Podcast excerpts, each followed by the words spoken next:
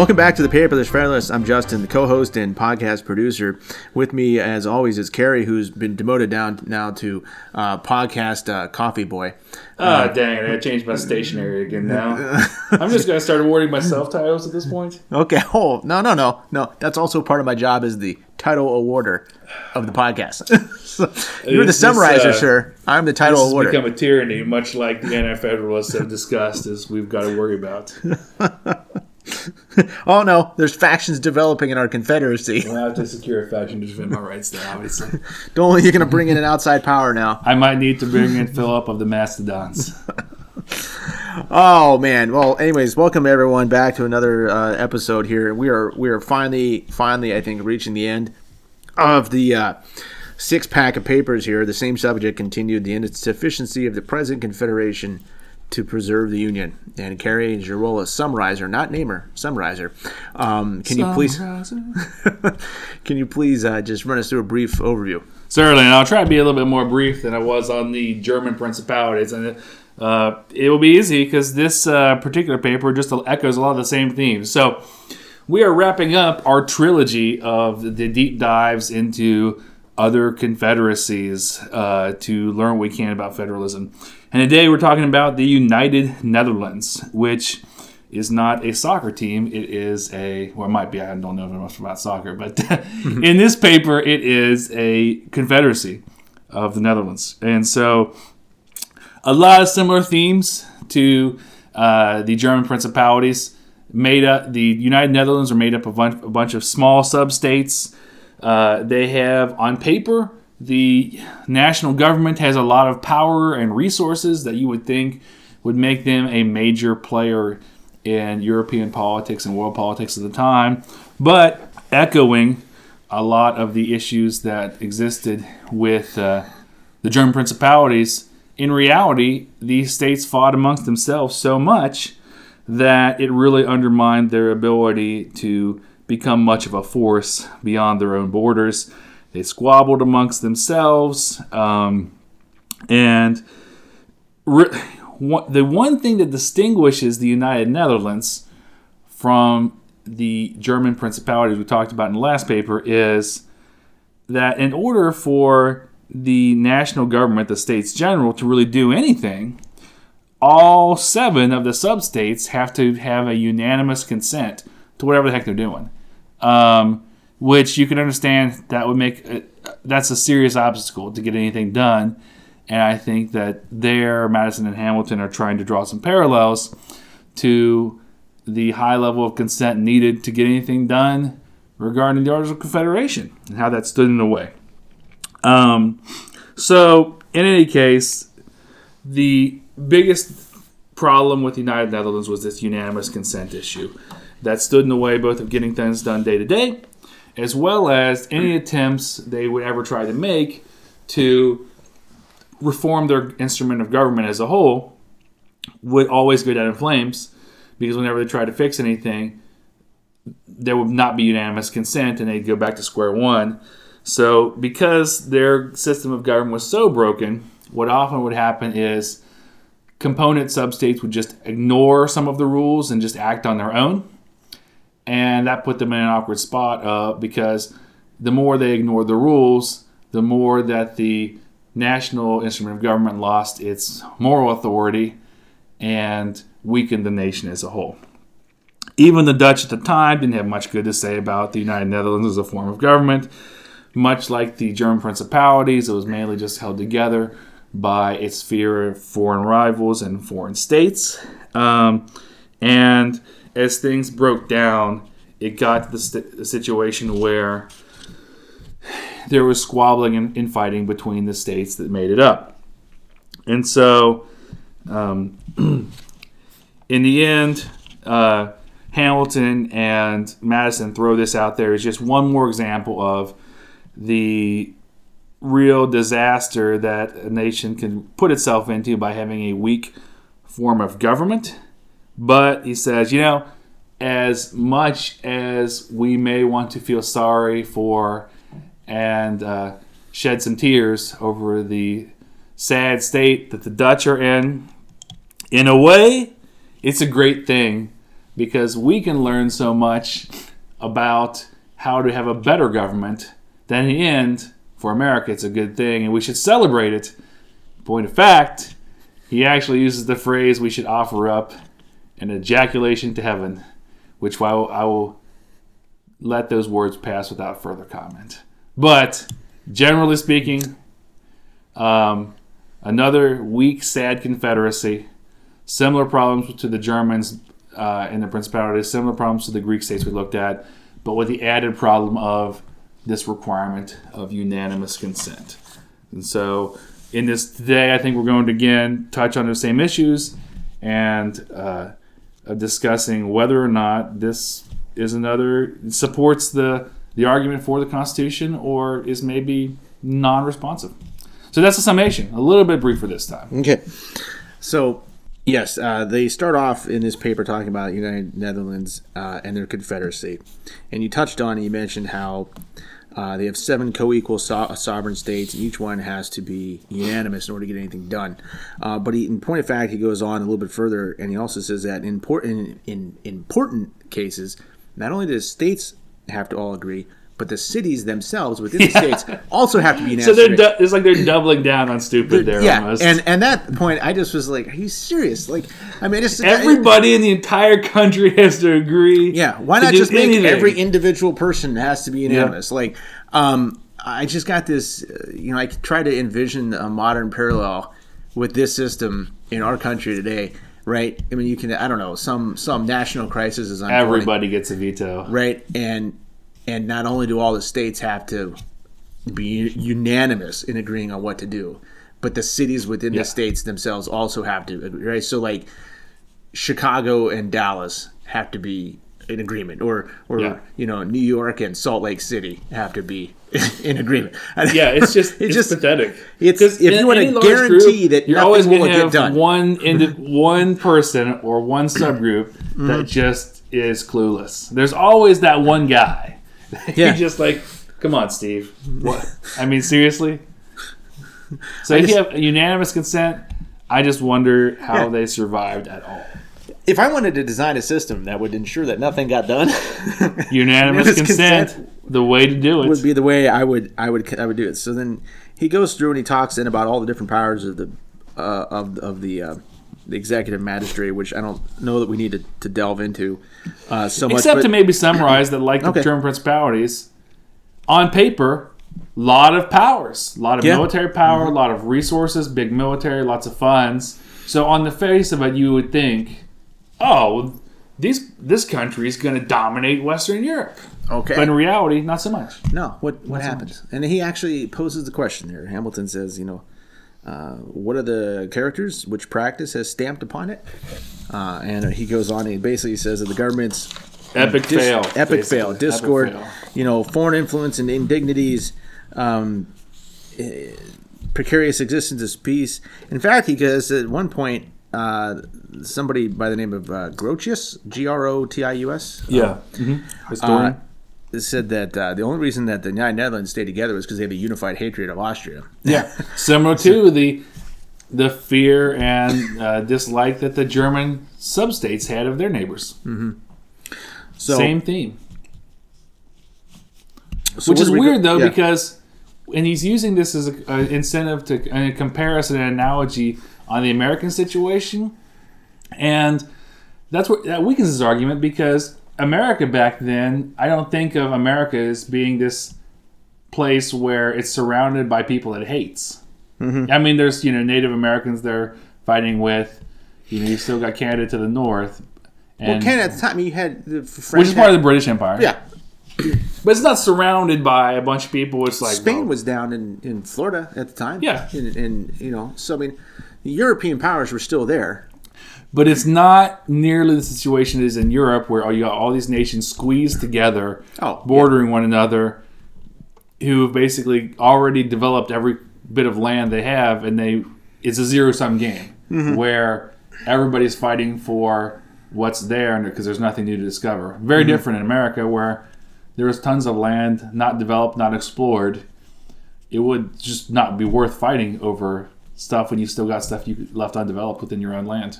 By by Europeans. Yeah. Well, yes. Not not developed and explored by Europeans. yeah. Well, Of course. Yes. I'm channeling John Jay there. uh, yeah, in the homogeny. Yes. Yeah. you gotta get the American homogeny to develop it. So, um, okay. So, where do we go from there then?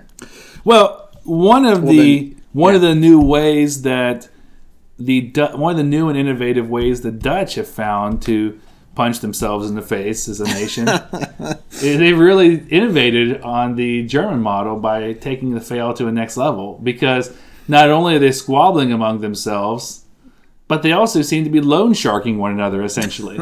so like all all these seven states mm-hmm. basically have to pay resources up to the national level to fund the national government, national army, etc. Okay. Um, Because that's how the national government is funded by the contributions of the member states. Again, parallel to the Articles of Confederation.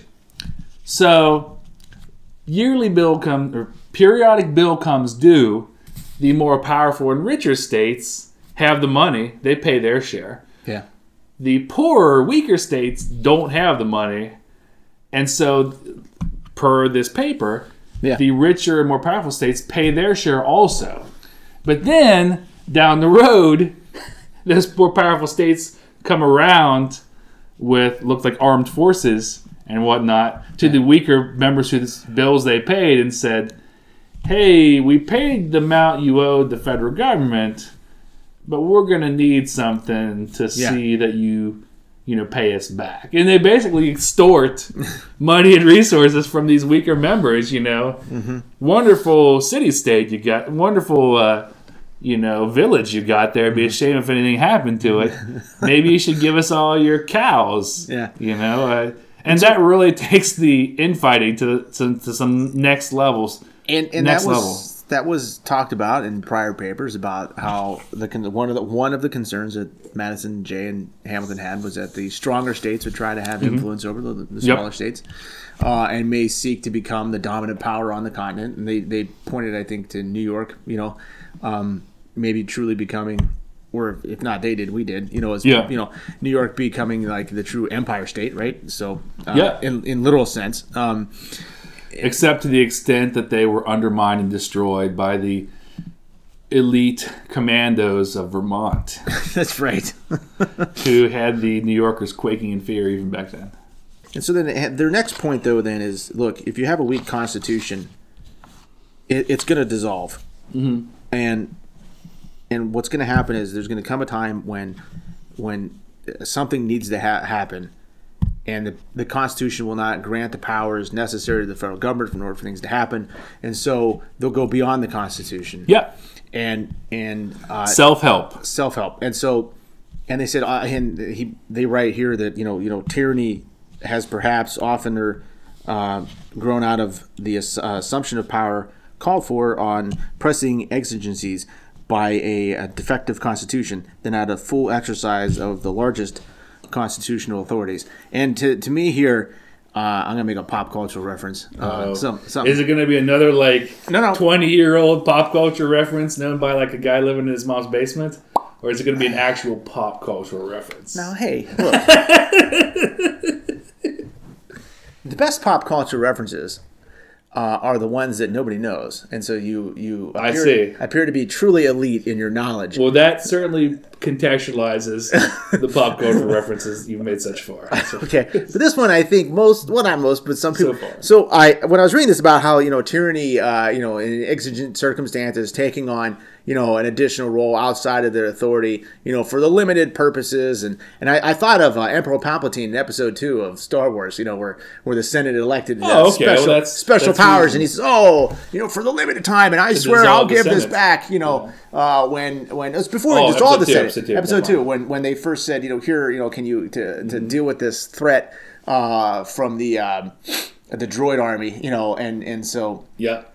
And that allowed him to form uh, form uh, his own the clone army then, and Yeah, echoing some of the his, and I love that Yeah. scene there because it echoed the dictator system under the Roman Empire, where you had, Yeah. you know, the the the model dictator who would assume power in emergency, Yeah. go kick some butt. Problem's over. I'm going back to farming now. I'm done being a dictator. yeah. It didn't play So, out that way though. that way, no. in that particular No, movie, and- Star Wars episode two and three. Yeah, and and you know it was all part of Palpatine's grandest uh, plan, anyways. But Yeah. the uh, the idea of of a tyranny growing out of uh, you know a have an emergency or presumed emergency in the Star Wars case, Yeah, yeah. I mean, okay. as as a method of of, of you uh, t- uh, taking power and you know. Going beyond the constitutional authority. That that that scene sprung to my mind when I was reading. That You know. I will not criticize you for that pop culture reference. Thank you. you. but I was going, I was going to expand on this, this idea you're talking about about uh, the constraints of the unanimous approval to fix anything and how it made it any effort to make things better, like doomed from the start. Oh yeah, Um, again, I feel like he should have connected it more explicitly, but like it's clear to me that what he's trying to reference is why. the Articles of Confederation were so hamstring, like hamstrung them Well, so going much. back to what Yeah. the very beginning of when we started this podcast, we talked about what how originally the the founding fathers were sent not to write a new constitution, Correct. But they gathered instead to the, the original idea was uh, to uh, reform the Art of Confederation at the Annapolis Yes. Convention. Yes. In the end,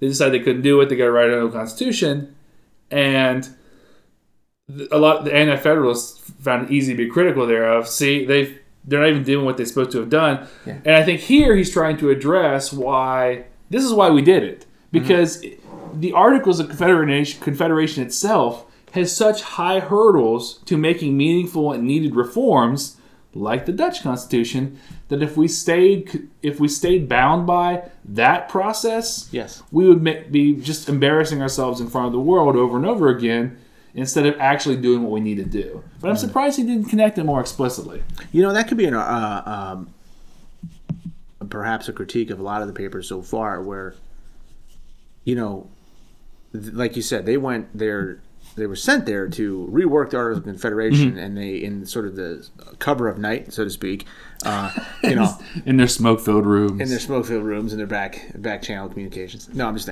but they they they did something that was far beyond what what they were sent there to do. exactly. They exceeded their mandate. Absolutely, but they blew it out of the water. But you know, as far as critique of of, of the Federalist Papers goes, you, I wish they would have more tied in directly to the articles themselves. Yeah. and say not only are these historical examples that we can point to where all these things failed and this is why we need this, Yeah. but to go the step beyond and say, hey, this is the art. This is how the Articles of Confederation Yeah. fail in meeting that need, which is why ours is better. Yeah. You know, uh, And it, it's, it's, amazing. it's implied in some time, you know, a lot of ways. But I just would like to have seen a, a closer tie-in. You know, Article Confederation says Yeah. X. Here's all the times when other things in history have said Yeah. similar, and and they've run into the ground. They've they've been ruined, and therefore this is why we need this improved. And maybe that's just been, maybe that's just a, a convention of persuasive writing that's changed over the years. But I think that's been something that surprised me as well. Is my expectation on these persuade what I think were supposed to be persuasive writing pieces is their structure they're going to follow is here's these ancient examples and some of the rules and and mm-hmm. tendencies we can extract out of them. Here's our situation and what we have that's similar here's applying those applying A to B. yeah, History shows that this is going to happen, so we need to do this other thing. yeah, And we, what Hamilton and, and Madison seem to be doing a lot in the papers we've been looking at lately is saying, here's all these historical examples, and we can, we, you and I have been able to see, there's threads and themes in there that connect with the problems that the Federalists had with the Articles of Confederation, but they themselves don't connect the dots. Yeah. And that's that's what I mean. That's that's insight gotten. yeah. So that's I think we're in the same boat uh, there, and so moving on then. Um, where do we go? So after Emperor Palpatine references, Which which is clearly what Hamil- I again Hamilton and deserve, you know, deserving were- of credit. you know they Um, were they were going for there. Um, well, you know something. Even though there's so so much similarity, between the German Principality slash Holy Roman Empire of the last episode and the United Netherlands uh, that we're talking about here in this paper, this episode. Um, you know, I did get a different emotional feeling, and maybe it's just the hindsight of history looking at this and knowing Okay. how it all turned out um, of the two different situations.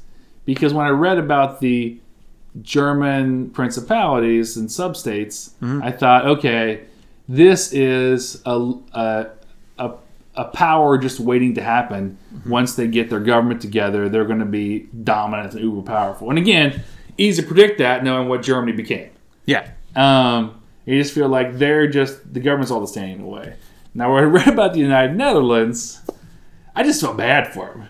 I mean, like you know, it, I just feel like they're it's just a, a sad sack country. Well, like even their own people are like, yeah, we suck. Yeah, we can't get anything done. Well, it made it. He definitely made it seem like, and I don't know a ton about him, but reading this paper, it seems like there's a group of states that are really, really uh, submissive to Holland, right? Yeah, because that And- was like the biggest, most powerful sub-state. And so they're there, and their options are to either a be ruled by Holland or b be ruled by another nation Yeah. outside their border.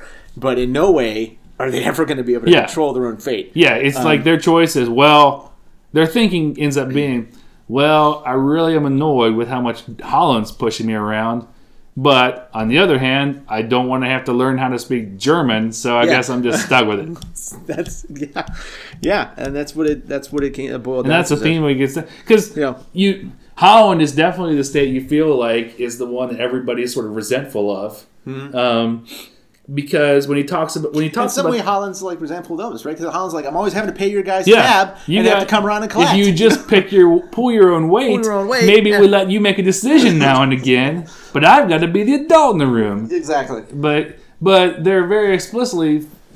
You get the sense the other places, the other substates feel like Holland is the one who feels like it's en- entitled to just be in charge. Yeah. Because when they talk about the structure of the United Netherlands, they talk about how it's ruled. Its chief executive is basically this individual called the stadtholder, um, um, the you know the head of state, and the stadtholder, their head of state, can, can simultaneously and often is apparently the head of state, the leader of one of the sub-regions in this, and also of the whole of the whole United Netherlands.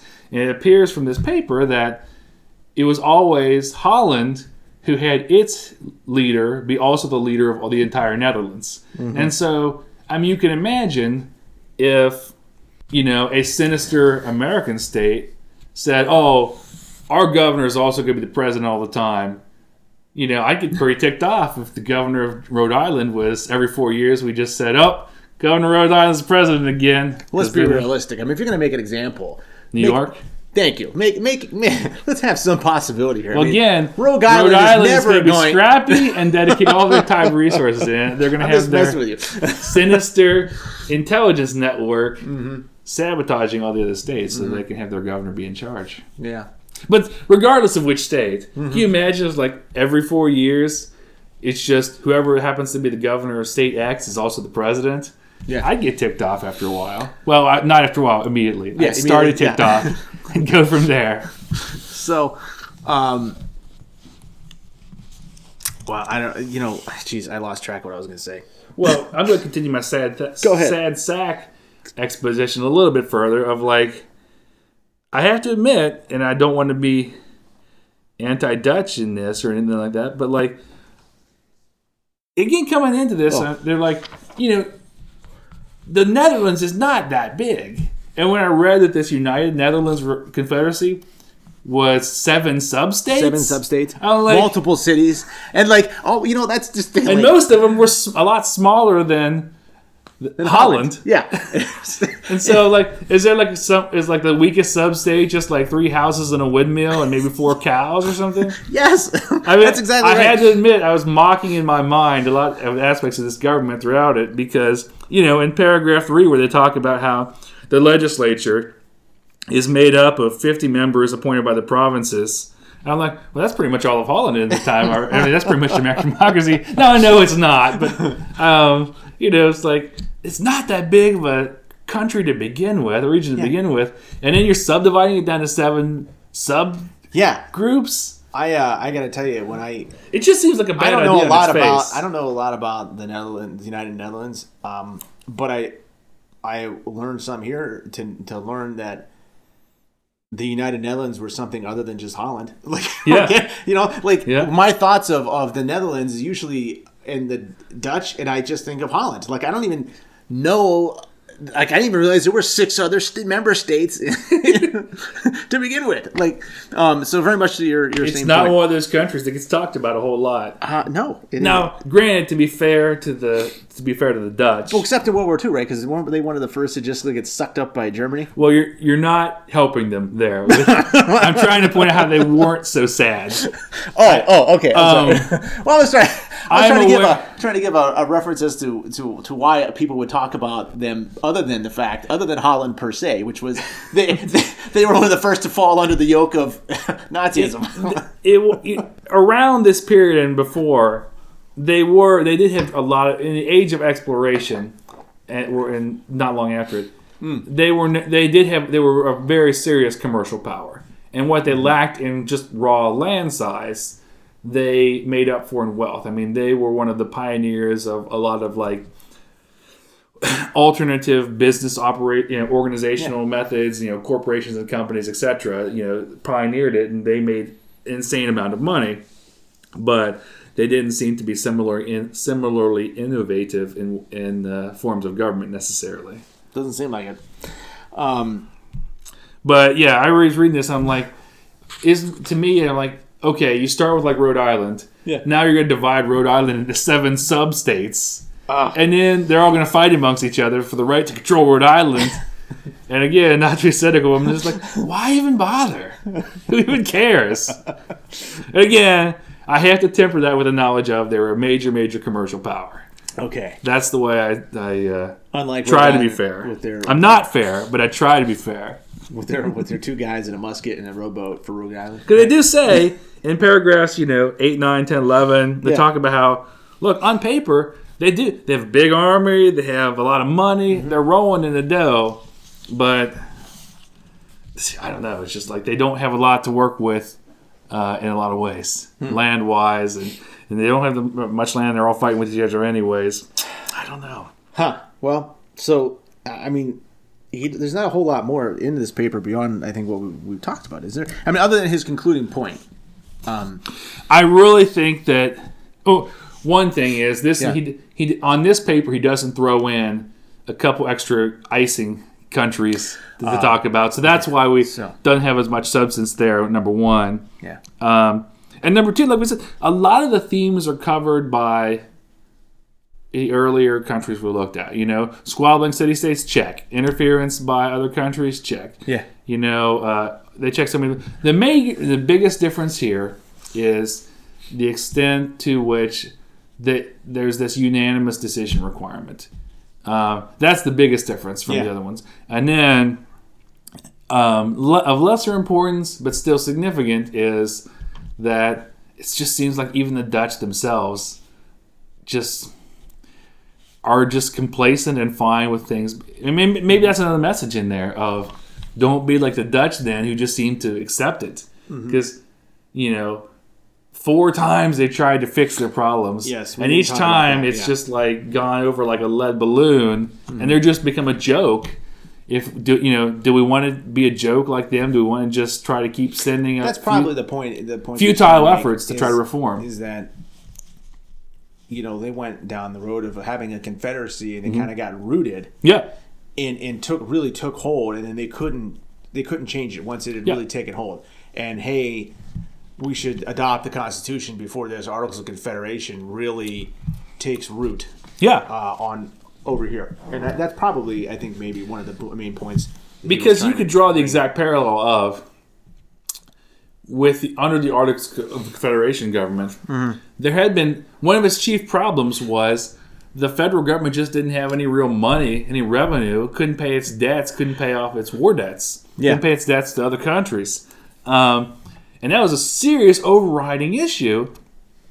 and much like Especially the for Dutch France, tried right? to. What's that? Especially for France. It was a big issue for France. France really. France was like that's our that should be your most important issue, really, um, Monsieur. But uh, much like the Dutch tried to reform their government structure four times and failed, Mm-hmm. there were there were serious efforts and attempts to fix the revenue problem of the United States. They Mm-hmm. put forward taxation provisions, but because everybody had to agree, when one state disagreed each time, it shot the whole thing down. And so Hamilton could be saying, "Look, does this sound familiar? We tried to fix do the exact mm-hmm. same thing here by fixing our government funding. yeah. Unanimous consent, same bad problem that the Dutch have, destroyed us too." you know. And again, that may have just been a, a function of, of when these things are being written. That maybe they didn't feel like they needed to spell that out so clearly. But with the length of history and time, it would have been nice if they we would have benefited reading it now had they made some of those more direct connections. Yeah, You know. yeah, I think so too. And Like uh, I mean, when they were writing about the Dutch and the unanimous thing, uh, unanimous uh, unanimity requirement. yeah, I I mean, I think probably on everyone's mind who's you know that's that's reading and is concerned about this topic of you know Articles of Confederation versus Constitution, they probably would have understood that he's taken a jab at the Articles of Confederation and the unanimity requirements in that, without having him actually have to spell it out and link it together. Um, yeah, that's definitely an area where but it's something where Yeah. a modern reader has to do a lot more deliberate effort to try to get what would have come as an obvious point, point. to a, a reader at the time. and that's why we're here.